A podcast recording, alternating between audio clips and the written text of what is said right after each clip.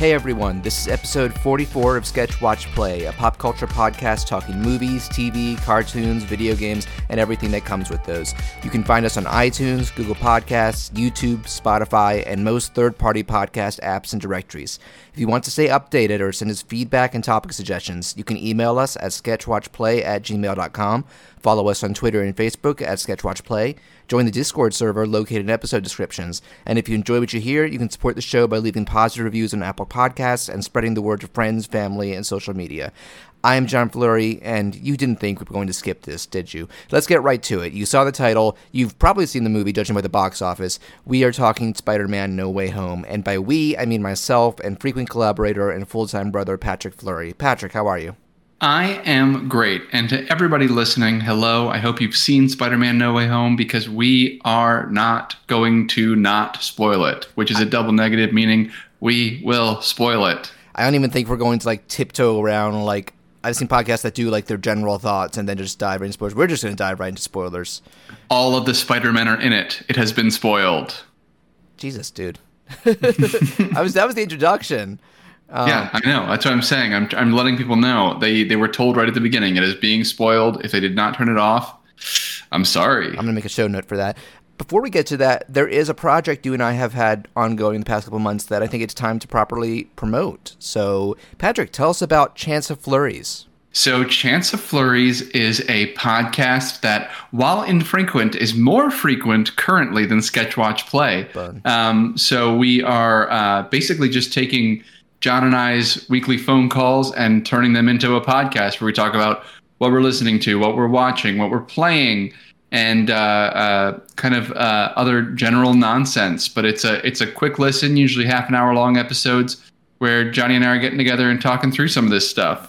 Yes, and actually, so not only will I include a link to the feed for Chance of Flurries in the show description, but this episode, an edited version of it, is going to go up simultaneously on the Chance of Flurries feed, skipping this. Which makes it a multiversal episode. Really, really apt, seeing as this is basically an episode about a multiversal movie. Yes. I can think of a retort. You were just your eyes were going back and forth, what's he going to say? What's he going to say? And I'm just I got nothing. I knew you'd hate it, but I was waiting to see how much. So are we going to get into this movie, or do we have more layout stuff? No. Well, the only layout I have is I want to ask you just a little bit before we get into this movie specifically about your personal history with Spider-Man, because I think I've come to realize he means a lot to you. Spider-Man's my guy. I think that we didn't read a ton of superhero comics as kids. No. We read a fair amount of comics, but they were kind of all over the place. I know that we read a lot of the Sonic the Hedgehog comics for a while, and comic strips.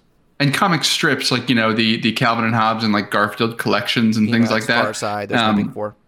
Yeah, but we didn't read a ton of superhero comic stuff. And then, we loved, the Batman movies when we were younger and things like that. But it wasn't until I think the, Tobey Maguire, Spider-Man, the first one, that we both really, really jumped on in a major way. And I think I also let that springboard me into kind of a bigger love of the character. And actually, it kind of is what introduced me to comic books in general. I, watched that first movie, and between that and kind of my love of, weirdly enough, not even the animated X-Men show, but the X-Men, what's the second show they did? The Evolution. About the Evolution, which was on at the time, which was for those who don't know, X-Men Evolution was the X-Men when they were in school themselves, in high school themselves, and what was it? Yeah, it was a reboot to go along with the actual movies. Right, and it was a very kid-friendly show, but between those two things, I had a strong interest. I developed a strong interest in the comics, and it kind of led me to getting a couple things, which were at the time they had, it was these huge, thick, collections of the old comics that were printed again in black and white on this really thin paper. So it's a very cheap, huge printing of, I remember those 60 comics for each book. And I got those We got like the first 6 of those Spider-Man ones, a couple of the Fantastic Four ones, and a bunch of the X-Men ones. And those kind of led to some pretty deep dives for me, kind of into the Marvel comic universe, which I got very into kind of everything published before, 1983. And then things became a little less accessible because they just were more expensive, and libraries didn't have as much of the more recent collections at the time, even though that's changed a lot for the better. And, it kind of just started kind of this love affair I had with Marvel characters, but like really specifically Spider-Man for the most part. I truly loved all the Tobey Maguire movies, including the third one, which I think is a glorious mess. It's the weakest one, but I still like it. I mean, there's so much to me that's just like delightful about it. But then also where it was very weird was being a pretty staunch defender of the first Andrew Garfield Spider-Man movie, Amazing Spider-Man, which upon like recent rewatches, like I'm happy to admit that it has like some real pacing problems and, just some general rehashing of the same stuff that isn't totally necessary. Yeah. But I think him and kind of he's wonderful in them. I thought Emma Stone is wonderful in them. I think the second Amazing Spider-Man is another kind of like glorious mess, like the third Tobey Maguire one is. But again, I still, I go back and I can watch that one again and have a lot of fun. It's a total train wreck, but it's a blast. And Andrew Garfield, again, very good in it. And then, I think with the advent of the recent, not even recent, it's been like however many years now since Iron Man came out, but the Marvel Cinematic Universe, some of the most fun I've ever had in theaters is the moment, where I was watching Civil War and the entire theater exploded when like the word Queens popped up on the screen and we knew we were about to meet Peter Parker. And I've loved the Tom Holland Spider-Man, but I think something about this character is just like so fun, so relatable. He's like so super and wonderful to watch, but he's not so overpowered that it feels like kind of so distant from like the human experience. And then I think, we've had like 3 very different, but like very cool actors play the part. And now, my favorite movie of all time from a couple of years ago is Spider-Verse. And that is just, a whole new take on the character, in a bunch of different ways, both with, Miles Morales' story, but we also have, we have Andrew Garfield's Spider-Man in it, played by a different person and to great like comedic effect. But like that is the Spider-Man from those movies. And it's just super, super fun. I think the character is a character for everyone. And this whole movie, this No Way Home, just kind of felt like a love letter to Spider-Man, which was just so, so fun. Yeah.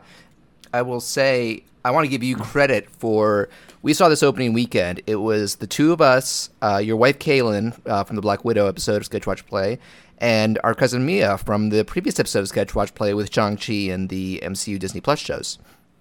And it was wild to go to a theater at all, but certainly to like a theater that packed. Yeah, with Omicron surging, but worked out. I thought it was going to be a response to that. Sorry. Yes, Omicron is scary. Look out for the virus. Is that the kind of response you were? That's a response. I mean, I went to a convention last week and I tested negative yesterday, so just mask up. Sorry. One of our frequent guests heard you say mask up, and he's coming back in because he wants to talk about it. Is now a good time for me? Yeah, Bane Patrick, come on in. Hello, everybody. Hello, John. How are you today? I'm good. I should have known that you would show up if I talked about masks. Well, I heard you making an announcement about masks, and I thought, who better than the original masker, me? Nobody knew who you were till you put on the mask, Bane Patrick.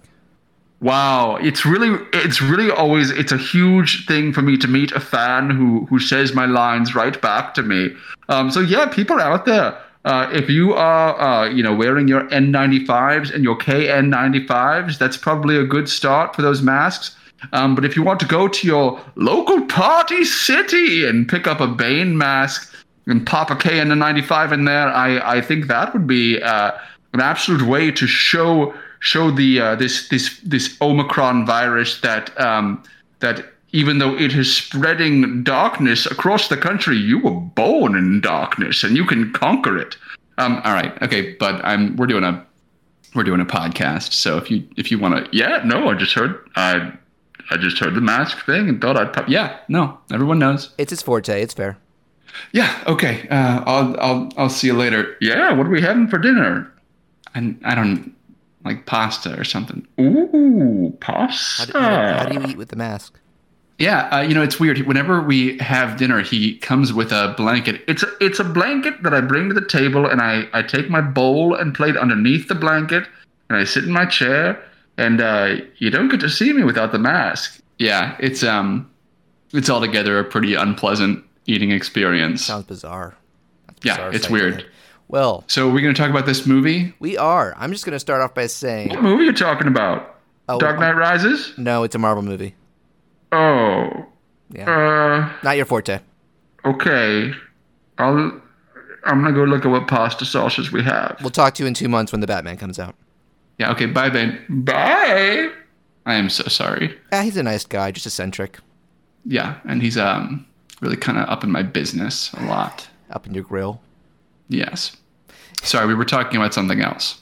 No, I'm going to say that, because obviously Far From Home ended on, the mother of all cliffhangers other than Infinity War with Mysterio and Jameson outing Peter and framing him for murder. And honestly, before we started getting info on this movie, I had assumed it would be about him going into hiding or being on the run or, and just doing something with the status quo having to change to keep him going as a character. And that last part was right, but we'll save that for the end. And they honestly kind of get him. He doesn't go into hiding. He's even going to school. But it's now people can't decide what they think of him, and he is being harassed like it's the paparazzi. Yeah, it follows a trend among MCU, especially in the recent years of the MCU, of taking a storyline from the comic books and really changing it up, but taking the basic pieces of it. Because in Marvel Comics, there was a point in time where Peter's identity came out, and it was in fact erased by Doctor Strange. And I have to go back and reread that, but I don't remember the exact deal behind all that. But yeah, it was interesting to watch. So I think when we first heard Doctor Strange going to be part of it, I kind of just assumed that it was going to be a quest kind of movie where they were going to need to perform this spell, but there was going to be some pieces behind it that were going to be difficult, whatever. Trotting again or something. Yeah, exactly. But of course, that is not at all what this movie is. No, because I was going to say, before we start getting, concrete details, even the name or something, do you remember that, casting started to come out, Alfred Molina is back, Jamie Foxx is back, and they're playing their same characters, and everybody did a double take, wait, what? Yeah, and then, it immediately started with, I think they actually, some places announced that Andrew Garfield was in the movie without actually having any evidence or proof of that, and it became an immediate thing, if they're getting the villains, then... They're getting the villains, they gotta have them, and it also got to the point where it's oh, God, if they don't have them now, people are gonna be pretty fucking disappointed. Can you imagine what the movie, the response would have been like? It would have been so deflating. It would have been so deflating. I would have felt really bad for the team. But again, it's if you're going to do something like this and not bring them in, it's probably a little bit of foolish thinking. Yeah, but it is the hype cycle for this movie has been something else. Unlike almost anything I've ever seen before. I think it's kind of insane. And again, I always give the MCU a lot of credit, but it's been only 2.5 years since Endgame. And we're already reaching similar hype levels again with a standalone movie, while a virus is still raging across the country. It's breaking. I think it's now the 4th highest grossing domestic movie. I was just reading. Holy hell! Yeah, it's wild. I think to kind of dive into this movie a little bit. I do like kind of where we start off with everything exploding quickly, and while there is. It's a Marvel movie now, so the runtime is always going to be more than 2 hours. Kind of the pacing and speed of this movie is I think one of its strongest points. We dive into him getting to Doctor Strange to change the past or have everybody forget he's Spider-Man so quickly to the point that we are then fighting Doc Ock 20 25 minutes into this movie. It's wild. I agree. I actually do think the first two of the Home trilogy have some pacing, spotty pacing here and there, but I feel like the writers and directors really got a tight grip on things with this. And I will say the director of all three, John Watts, do you know what his next project is? I don't. Fantastic Four. Ooh, the John Krasinski and Emily Blunt vehicle, Fantastic Four. Yeah, it's going to be disappointing if it's not. I think Emily Blunt has said she hates the MCU, but Krasinski might be open to it. I feel so bad for those two people who are just like, or for whoever ends up being those parts, because it's just like, I'm excited for whoever is going to play Fantastic Four, but it's like it seems like the only two people talk about are those two. It is funny how like they've never been done proper justice in movies, and they feel like such a natural fit for the MCU already. Like, the tone and the idea. Like I'm excited. So there is one thing that I think it doesn't have to do with the multiverse. It's basically just a cameo, but Peter needs a lawyer. This cane comes down on the screen. Oh, it's like, hell yeah! The first of many our audience just erupts for a bit. And it was very cool because oh gosh, you haven't watched it yet, but have you watched any of Hawkeye? I know about who shows up in it. Okay, so it was very, very cool because the way that it was happening, if you saw No Way Home the same weekend it came out and you were watching Hawkeye, then you had been for the last few weeks like experiencing this kind of nod towards like, it sounds like they're talking about the Kingpin. This is probably the Kingpin they're talking about. I wonder if it's going to be Vincent D'Onofrio, all this stuff. And then when they're showing characters like Echo in Hawkeye, who, in the comics is like, they're almost like Echo is so inextricably tied to Kingpin. It's like, that's part of her story that it's like, you know, he's going to show up. And then right before Kingpin shows up, you're going into No Way Home and Matt Murdock's there. And it's like a huge explosion in the theater, which I wasn't expecting. Because I guess Netflix Daredevil was pretty successful, but I didn't realize, in the theater, people would be cheering and losing their minds. And it was kind of an awesome moment because I think, there's been mixed results with non-MCU Disney Plus, Marvel shows. The other network and Netflix shows, it's been varying levels of success and quality.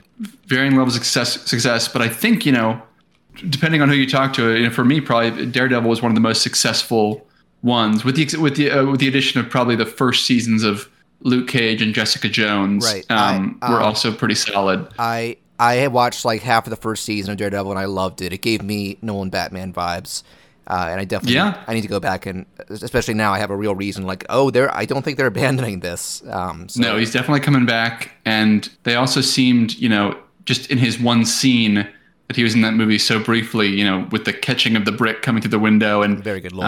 Kind of his timing. They're maybe also leaning into like a little bit of the fun of the MCU, whereas like the Daredevil Netflix series was gritty, dark, which is cool and good. But I think, one thing I like about the MCU is they find lightness in a lot of their movies in some really solid ways. And so that was super exciting to see him pop up. And then also for D'Onofrio to then get revealed the next week on Hawkeye. And I'll just say, I believe that Spider-Man and Daredevil have collaborated a lot in the comics since they're both New Yorkers.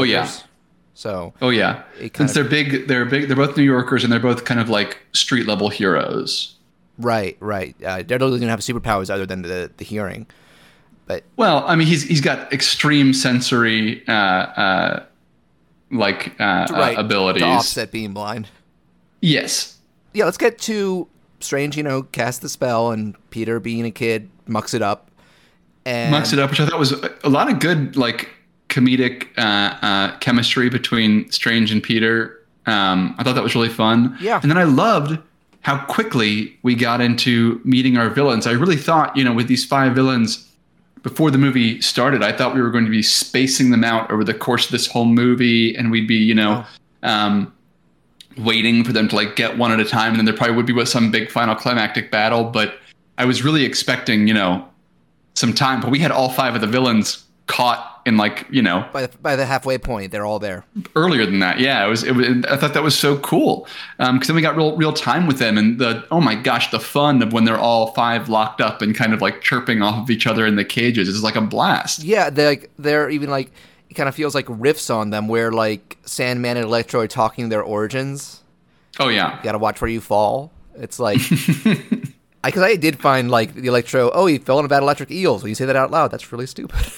Yeah. Oh yeah. It's super, super dumb. But it's also like, gosh, it was so fun to watch, you know, like Doc, like, them all like bouncing off of the lizard and like calling him like his plan was to turn everybody into a lizard. I can help. And him trying to defend his stuff. And they did a pretty good job, I think, of making it, you know, I don't think Ralph, or Ray Fiennes or Tom Hayden Church were ever on set. No, I was going to say, people are pretty sure that the footage of them at the end is like re-edited or reused from their movies. And well, it works totally fine. And all the voice stuff they did is solid. Yeah, it is kind of, there are some retcons. Like there's a retcon where like Sandman can't be human shaped, which is probably just as a result of Hayden Church not wanting to do it or something, or scheduling, or COVID, I don't know. And the one they really acknowledge is how drastically different Electro is as a character now. Different electricity on this world. It's like, whatever. Let's just get Jamie Foxx being like his natural, cool self, because that's what they should have done to begin with. Yeah, I think they took the time to, you know, kind of either find the joy in some of the characters that were like a little bit joyless, like Lizard. Or find the fun in characters who were like kind of not allowed to be, you know, quite as fun. I mean, Electro was like pretty boring in the Amazing Spider-Man 2. And he's like just like he's when he's a civilian, like they tried to nerd him up.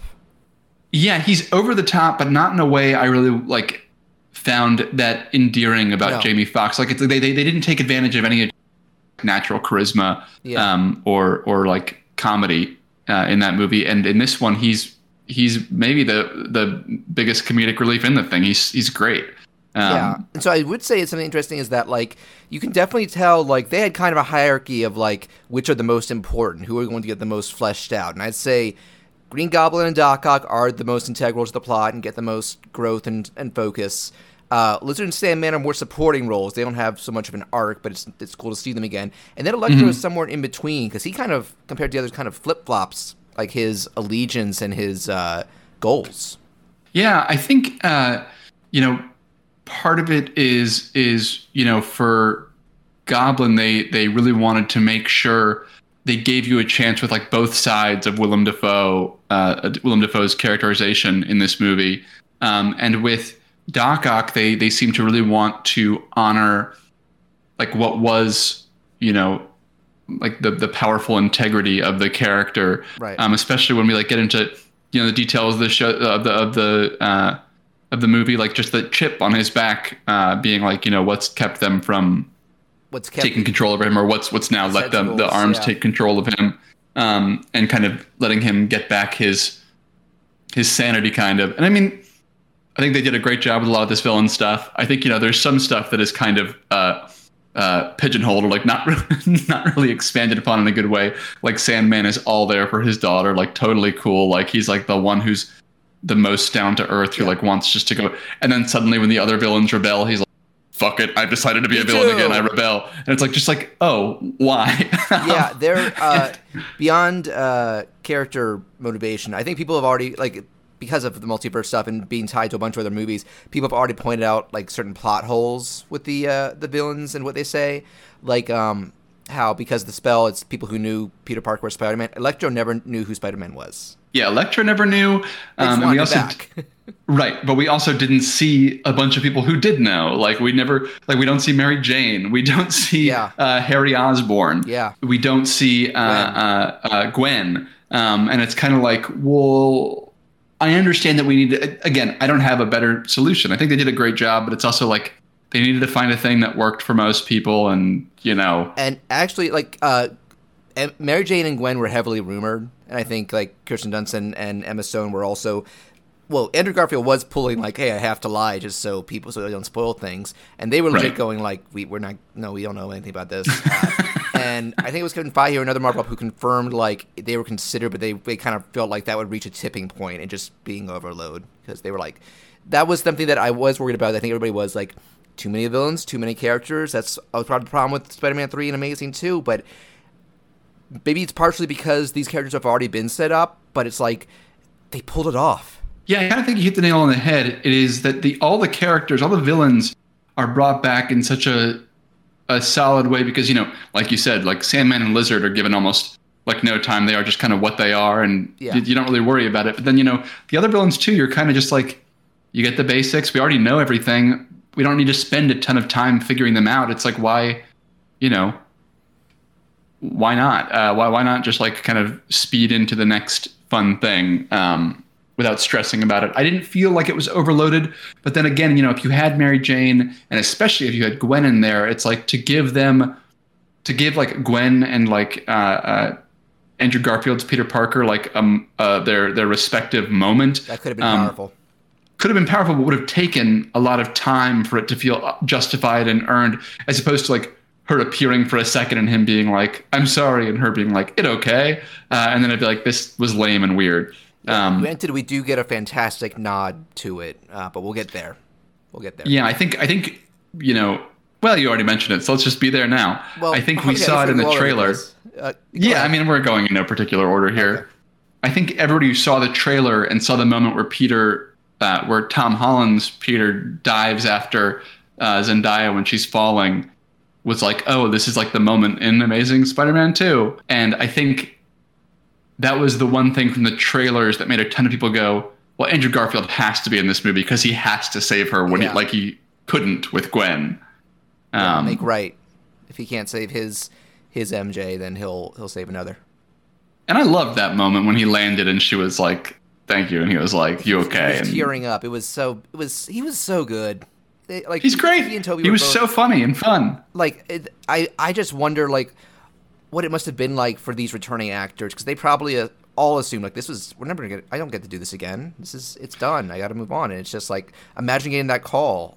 Do you want to be Peter? Yeah, especially for Andrew Garfield, I think, because he didn't get a fair was shake. A Spider-Man where Sony was, while he was Spider-Man, having conversations about the possibility of Spider-Man joining the MCU because it existed at the time. Yeah. Andrew Garfield being interviewed and being like, would you like to be in these movies? And Andrew Garfield being like, I'd love for Spider-Man to join these movies. And he thought for a while, you know, maybe that'd be him. And he was also supposed to get his Sinister Six movie. That was their big plan. That was they were going to have these huge thing. Yeah, and it never happened. And he talks, you know, in interviews, you know, years after about how that was like the biggest heartbreak of his career, the Spider-Man just ending.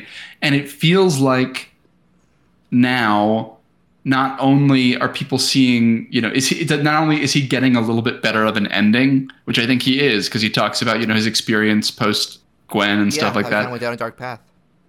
Yeah, but he also is getting an opportunity for a lot of people who didn't see Amazing Spider-Man to see how good he is and was. And, you know, you see now the internet is exploding for him to be the Spider-Man for, you know, Venom's universe and for like Kraven the Hunter's universe, for him to come back. That's not a bad idea. Make Venom and Morbius and stuff the Amazing universe. Yeah, that's a thought that a lot of people are clamoring for now that they've seen him kind of do his thing. Yeah, and I don't hate the idea. Honestly, I'm like, if Sony would just learn from their lessons and maybe get some guidance from Marvel Studios on doing another Amazing, like have Kevin Feige and these higher-ups point out, like, this is what you did wrong. Don't repeat this. Try this instead.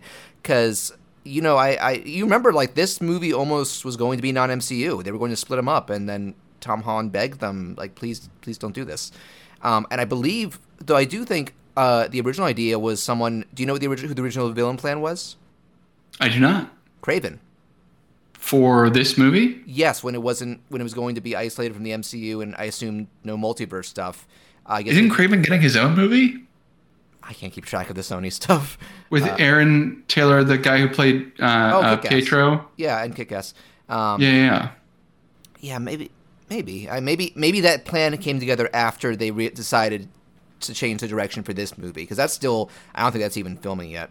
And, you know, they still got to get Morbius out after it's been delayed for 2 years. Oh my God, I'm worried about that. I guess I'm not worried about it because I don't have huge expectations. No, I don't give a shit. But I will say one disappointment for this movie, just kind of since we're on this topic. I think I know. Is the use of Venom in general. Because I was like, you know, I don't love either of the Venom movies with Tom Hardy, but I actually think Tom Hardy as Venom and like the kind of back and forth they have is very fun. That part's fun. And I thought could have been fun in this movie. But to set up the tease at the end of Let There Be Carnage that he was going to be in this world, and then for him to have literally nothing in this movie except for the post-credit scene where he leaves the symbiote behind felt like a real letdown kind of tease for me. I didn't even like the first Venom. I haven't seen Let There Be Carnage. I've heard it's better. It's not good. But I still had fun with those, you know, with both that over-the-top Eddie and Venom performance, and like give him a better story in the MCU, and yeah, it could be cool. But it doesn't seem like they're doing that, and it also just seems like, so are we going to have a second Venom in the MCU? Wow, I assume there's going to be a third Venom with this. Like that's weird. I think so. That's weird to have overlapping. It's kind of like how the DC universe is continuing, but they're rebooting Batman and stuff. Like it's even weirder than that because I think Ben Affleck's done. It's like it's just gonna. I don't know. It's a very odd way. It's a swerve. It's something. It's a surprise, but I don't know if it's the good kind of surprise just yet.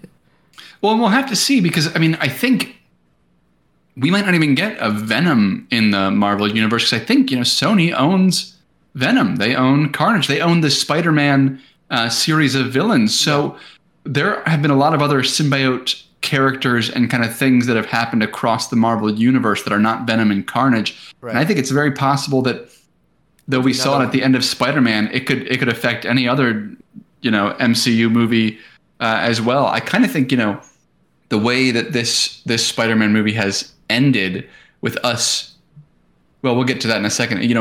Venom might not be his next movie. It might be a greater MCU thing. Yeah, well, time will tell. We'll have to see what Marvel's plans are and what Sony's plans are because they're obviously not always on the same page. Ain't that the truth? But let me get into. So the interesting thing is, like, I kind of thought like the first half of this movie has a very similar tone and vibe to the first two. It's jokey, it's lighthearted, and you have a general sense that this is part of the MCU course and things will work themselves out. Everything changes when Peter's spider sense goes off, and we get this like great moment of dread. Like he knows. Okay, one of these villains is going to snap, but he can't tell, and then the Goblin persona comes out, and everything goes wrong. Yeah, there's a couple of really cool things about that. One that there was like this great. The entire movie shifts at this point, but also we see what I would think of as probably the best fight I've seen in a Spider-Man MCU movie, and also like the grittiest fight I've seen in like a Spider-Man movie, like because Tom Holland, I think, with the return of like high school Spider-Man, has been treated with a lighter tone on a lot of this stuff. Yeah. But the fight he has with Goblin in the hallways of this apartment building is brutal and it's awesome, and it is like such a like just kick-ass display for both of them. And I think it was like a real shift of like we are not treating Spider-Man like a kid anymore. Things are changing, and then of course right after that, Goblin kills Aunt May, and it's I've stopped pointing out it's such a realistic feeling death because she was in shock. She didn't realize she was like fatally wounded and bleeding out, and that just makes it more sad. Like they tricked me. Yeah, because she got up and you're like, oh, okay, maybe she'll be in the hospital or something. Then she's like the whole I gotta catch my breath, and then you that part where he touches her and his hands covered in blood, and you're like, oh, that's it. Well, when he flies the glider into her, I was like, oh, she's dead, and then. It kept going and she was moving and walking and I was like, oh, I guess not. Okay, good. And then but then, gosh, do I love the fact that they did this way with the different universes and the different kind of like stories for each of the three Spider-Men for us to, I mean, my assumption has been, hey, we skipped Tom Holland's origin story because we don't need it a third time. Uncle Ben happened. Don't worry about it. But the truth is, that's not what happened. I don't think there ever was an Uncle Ben in the MCU. There may not have been an Uncle Ben at all, or he may just not have had the effect. Like we don't know, and we'll probably have a better idea when the MCU releases their like high school like Spider-Man first year cartoon later this year. What happened because it'll cover Tom Holland's origin story. But do you know about this? I heard about it. I didn't know it was going to cover. It's going to be the origin. Yeah, it's an animated, I think, 8 or 10 episode Spider-Man TV show that is going to be covering this Spider-Man's origin story and kind of his first year as Spider-Man. So we're going to get that origin, but to have Aunt May then deliver this, the famous Spider-Man line is, I thought, fabulous, and also like a way to then, gosh, did I love when Tobey and Andrew do show up. That they are imparting this advice, and while they're imparting it, Tom Holland has also just learned it and is saying it back to them. I just thought it was awesome and it was powerful. And it also gave, I think, the weight to Marissa Tomei's May that she kind of deserved to go out on. Yeah. She was like such a small part of the first two movies, and this one it's like, here's why she's been here. It was building to this. Yeah, because it's a great way to not have us have to do that initial origin story setup again, but to still give our Peter Parker that past and that punch, and to have it build up in a character who we now know. And it's also I thought it was great. It's again, it's a result of his actions because he agreed to her idea of helping the villains, and it led to severe consequences. And I want to say two things about the aftermath of this. One, this has to be my favorite shot in any of the MCU Spider-Man, when he's unmasked, slow-mo in the rain, watching Jameson on that big screen. Do you remember that? I was like, this is artful. I never would have thought that I am the MCU Spider-Man, like, because I always feel like, I love how Sam Raimi has his very trademark over the top style, so that, like, his own flair. Very excited to see how he applies that to Doctor Strange. But I always thought that both Amazing and the home movies didn't really have a visual flair to them so much. And that was a moment. I don't agree about Amazing. I actually think cinematography in Amazing was some of the cool stuff. I think there's a scene in Amazing Spider-Man where he is caught by the cops in the first movie and his mask is taken off and his face is down kind of in the dark, so they can't see him yet. And there's like this pan around that happens with him face down, and he does this fight with these cops with the camera going around him while like never showing his face. Okay. That I think is one of the coolest moments in a superhero movie. But then would you agree that like the home movies don't have so much of a flair, like their traditional action?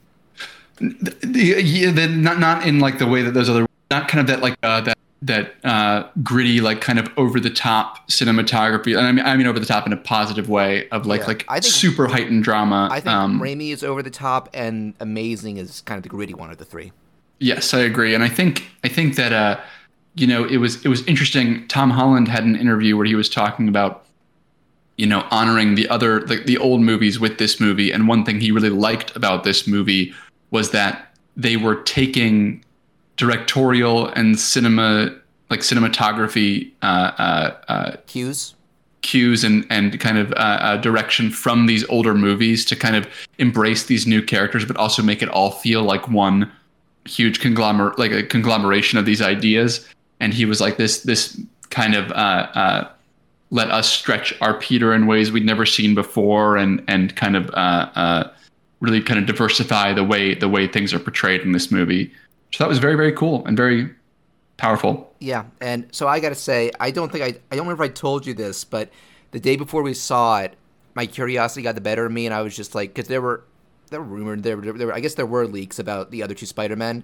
Obviously, there was nothing official, and I just decided like, let me just search like Andrew Garfield entrance, and like I just wanted to be like in my head, like not have any doubts and be worried and stressed about it. And the scene I got was both his jumping through the portal, which I want to get to that moment, but when that great moment where Peter's at the school and you see the shadows of the other two up on like the parapet or whatever, and they jump down. Mm-hmm. Here's the thing. So obviously that confirmed, okay, they're both there. And the first thing out of Tom Holland's mouth before I turned it off is, she's gone. And I was like, well, who's gone? Mary Jane's right there. Oh, shit. Oh, man. So you had a lot spoiled for you. So I was able to make it the entire way without getting anything spoiled. I went on an internet. Matt Murdock was spoiled, too. I heard that, but apparently he was spoiled a long time before the movie with an on-set photo. For a long time, but I think footage was out once the movie was out.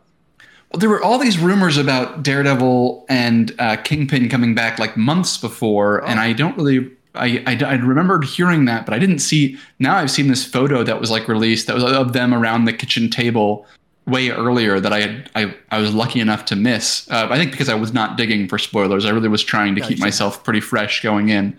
But I think to get into the next moment, I think one of the funniest scenes in the movie, but also just so much fun, were these two entrances of both our Spider-Men.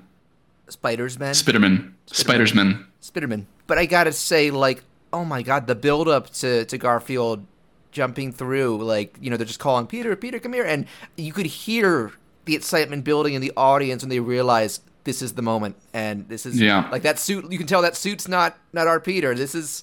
You could tell the moment he turned around and faced the portal, it was like, that is not his costume. The eyes are bigger, people pointed out. Yeah. And they jumped, and I need to rewatch it again because there's a good 30 seconds. I don't know what anybody was saying because it was just one long cheer. It was so cool. It's he starts to calm down after he jumps the portal, but then he takes off his mask and boom, there's Andrew Garfield, and just people won't shut up. And I mean that in a good way. We were all cheering too, which is oh man, who I never would have thought if you told me I'd be cheering over the amazing movies, but it was so cool to see him again. And then to immediately lean into what is fun about Andrew Garfield's Spider-Man, the humor of it all, to have him Zendaya forcing him to crawl on the ceiling, and then them having him clear the cobweb. Yeah, yeah. And then also Tobey Maguire's entrance is a lot more subdued too. He just kind of inches through the portal. And he's not in costume. He's just himself. Just like a youth pastor, as they say. Well, he's Clark Kenting it.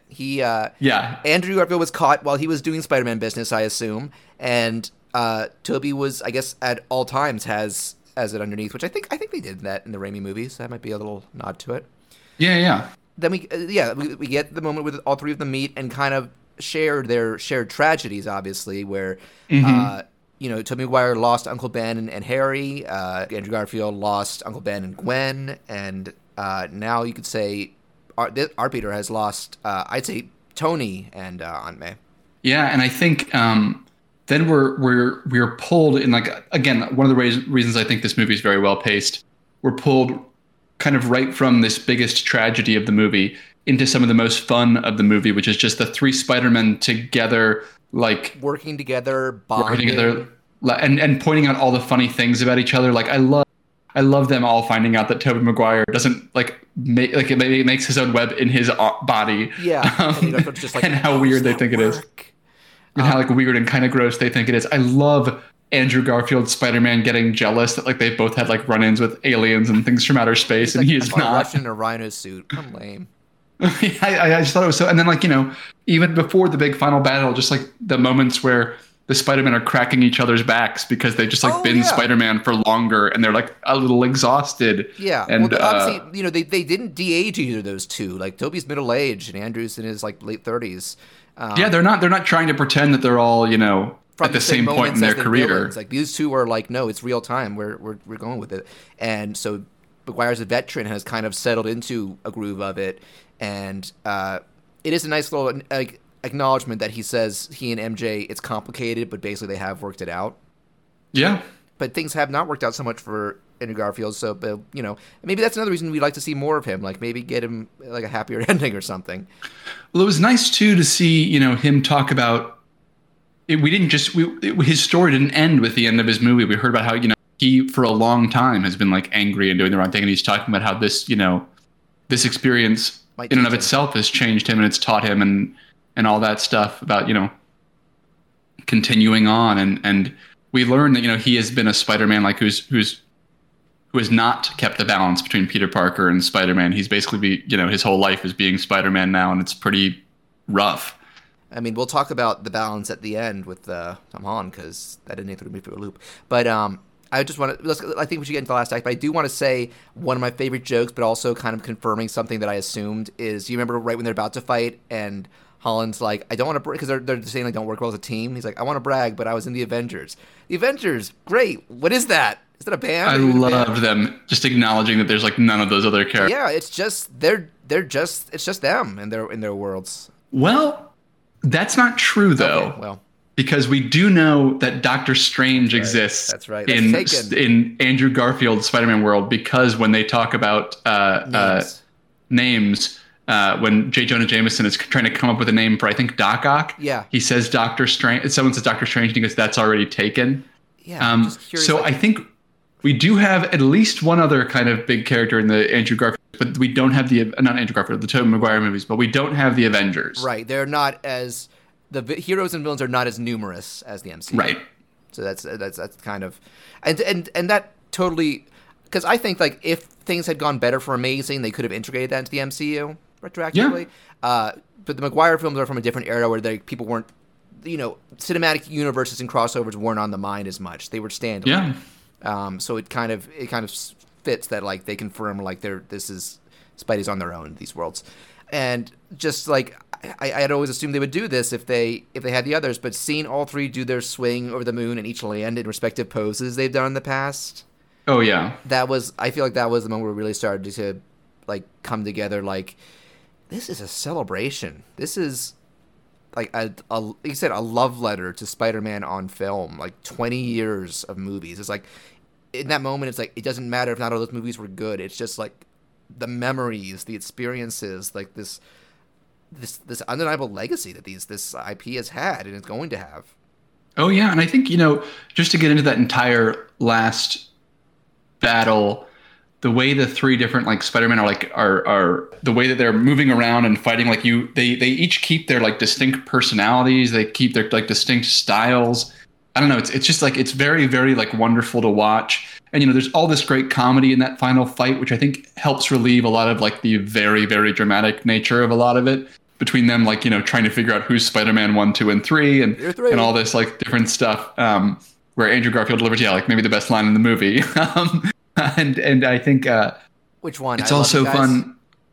Oh no! I think it was the number 3 when he says he'll be number 3. But I think it led to like this great place where we got this great Alfred Molina moment where he comes in as Doc Ock and you think he's like there's a fake out. I was like, no, why would he be bad again? But he gets the drop on Electro that way. Yeah, but then again, I was like, I was ready to believe it because I was also like, Sandman's evil again for no reason. Yeah. but whatever. But then, gosh, I do just really like that. We get all these different beats in this final fight, and every Spider-Man gets their moment between Andrew getting to save Zendaya and like that awesome moment, and also Tobey stopping Tom Holland from killing Norman Osborn another brutal with his own glider. And then it was a fake out, but when Goblin stabs Tobey, everybody screams like, "Oh yes!" Are you fucking crazy? I think it's good. I think it would have been very bad if they had actually killed Tobey Maguire's Spider-Man, especially like the ending's heavy enough as is. Yeah, like I kind of have a problem, and this is maybe my own kind of like childish way of approaching movies, but it's like when something has been settled, like we had Tobey Maguire's 3 Spider-Man movies, great. You can't bring him back just to kill him. I think it's mean. In the same way that I really liked the 7th Star Wars movie for like the most part, but I was so mad when they killed Han Solo because I was like, yo, Han Solo made it through those 3 movies so long ago. For you to only bring him back to kill him pisses me off so much. And then they kill each other, main character in each movie. Yeah, oh, it just drove me crazy. I was so annoyed. It's like once you put characters to bed, like let them be done. But I do think it was great. I think I loved that, even though we get to see Tom Holland's Peter like grow up a lot in this movie and experience like a lot of character development, it was cool to see like Tobey Maguire's like older, more experienced Spider-Man, especially one that had talked about, the fact that he was like responsible for like the death of the guy who killed Uncle Ben and how that did not bring him peace or happiness. Right. It like haunts him. I always forget that the guy like backed off a ledge or something. Yeah, and I know that like he didn't like shove him off or anything kill him, but like he was there and was one of the reasons he died, and it didn't make him feel better. That it's like to stop Tom Holland then from killing Norman Osborn was I thought an awesome moment. I just want to say a little. It was played as a joke, but it was the nod I was hoping we would get for something. Remember Electro's observation? I thought you'd be black. Oh my God, I love that. I just gotta be a black Spider-Man out there. I heard you were from Queens, and it's just like, God, I was just really hoping you were gonna be a black Spider-Man. And even Garfield's like, I'm sorry. He's genuinely like, oh, I'm sorry. I loved that. But that acknowledgement of Miles, and I guess you can take it as either we know Miles exists in the MCU. I just don't know if they're ever gonna use him or not, because I mean they're definitely gonna use him eventually. He's too huge of a character to not use. Spider-Verse, that's my Miles, and that's going to be hard to equal. Oh, it's different things, though. It's like, that can exist and be its own awesome thing. There's a Peter Parker in that Peter Parker, but he doesn't like take away from any of those Peter Parkers. Yeah, I guess if they do Miles in the MCU, they'll be smart enough to make him distinct. Yeah, and I mean, the actor's going to do their thing. The script's going to do its thing. He's going to be existing with a whole bunch of different characters. I'm just looking forward to it. It's going to be awesome. I hope it happens soon. But I think Spider-Verse. Oh yeah, me too. I thought it was a super, super fun, I guess not trailer, but showing like the first minute and a half of the movie. Yeah. But just to finish things up here, I loved.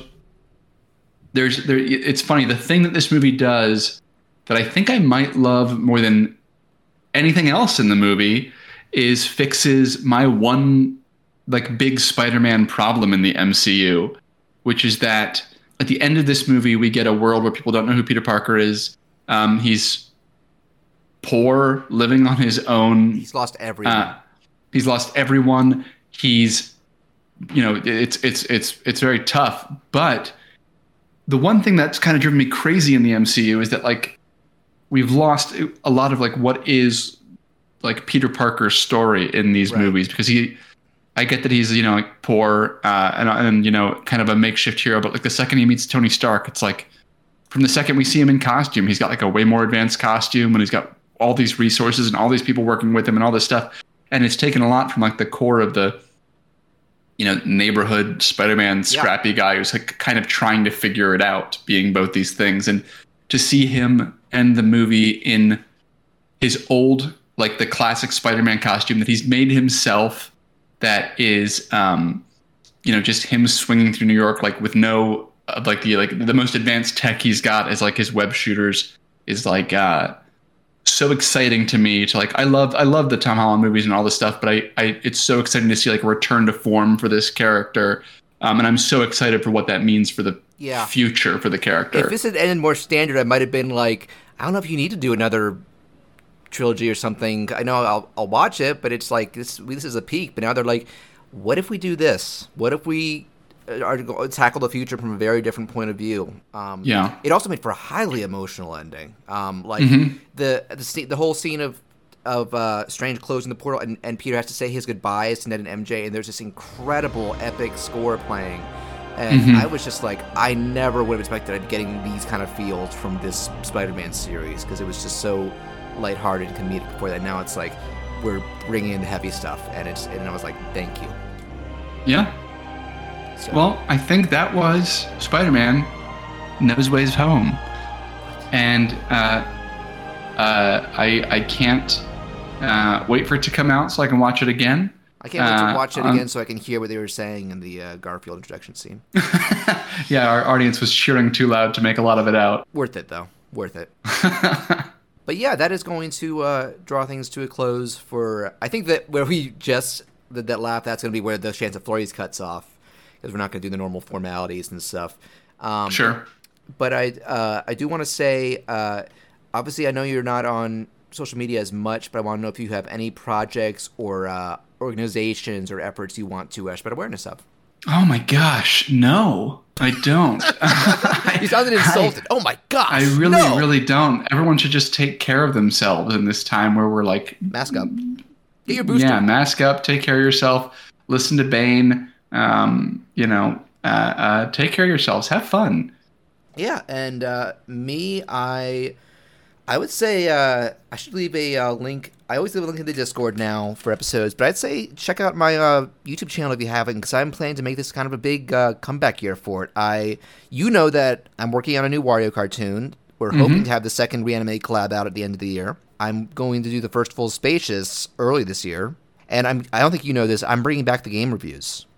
Oh, awesome. I did not know that. That's great news. It's going to be a bit different. I was I think I realized, because I was mostly doing new releases, and I'm that's a very saturated market. So I'm going to do what a lot of my favorites do and just pick old games or certain topics and themes and just get creative with it, because that'll help it stand out more. Awesome. I love it. So, you can, I'd say stay posted on my Twitter and Instagram at BehonArt, BEHONART. That's where I'll always link. It is where he will plink. Mr. Plinkett, you know what that is. I don't. But that's where I'll post updates and links to stuff that's out. And you can also just follow the YouTube, which is Behon, B-E-H-O-N. I want to thank you for joining me today. I'm glad that we could. It's been a busy couple of weeks for us, but I'm glad finally sit down and just let out, I don't think people need to be told how cool this movie is, but I still thought it might be fun for us to just talk about it, even just for the two of us. Just it's kind of nice to just let out. Like I said, this is a celebration of Spider-Man, and I didn't even say it, but I think the thing I was worried about was it could be a great celebration, but will it still be a good Tom Holland MCU Peter film? And I'm like, yes. I think it was the best one.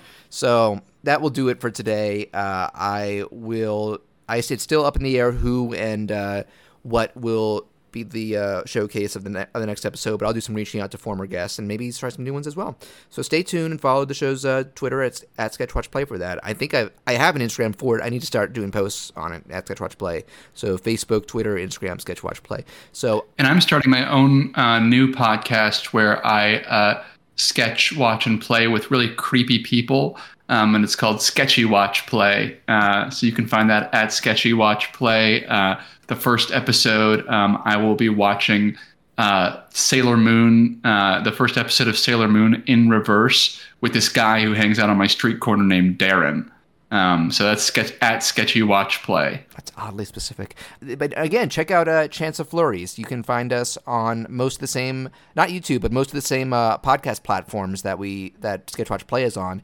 And we will try – we've had a busy winter, I'd say, but we will try and be updating more in the coming weeks. And those will be some chill vibes to talk about games and movies and TV and stuff.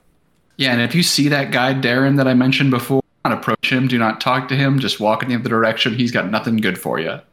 Yes, and you can look forward to. Actually, Bane Patrick has been on Chance of Flurries along with a couple other Patricks. So I'm excited for you to meet our expanded family. Yep, the multiverse of me. The multiverse of Patricks. Good night, all. Good night, nerds.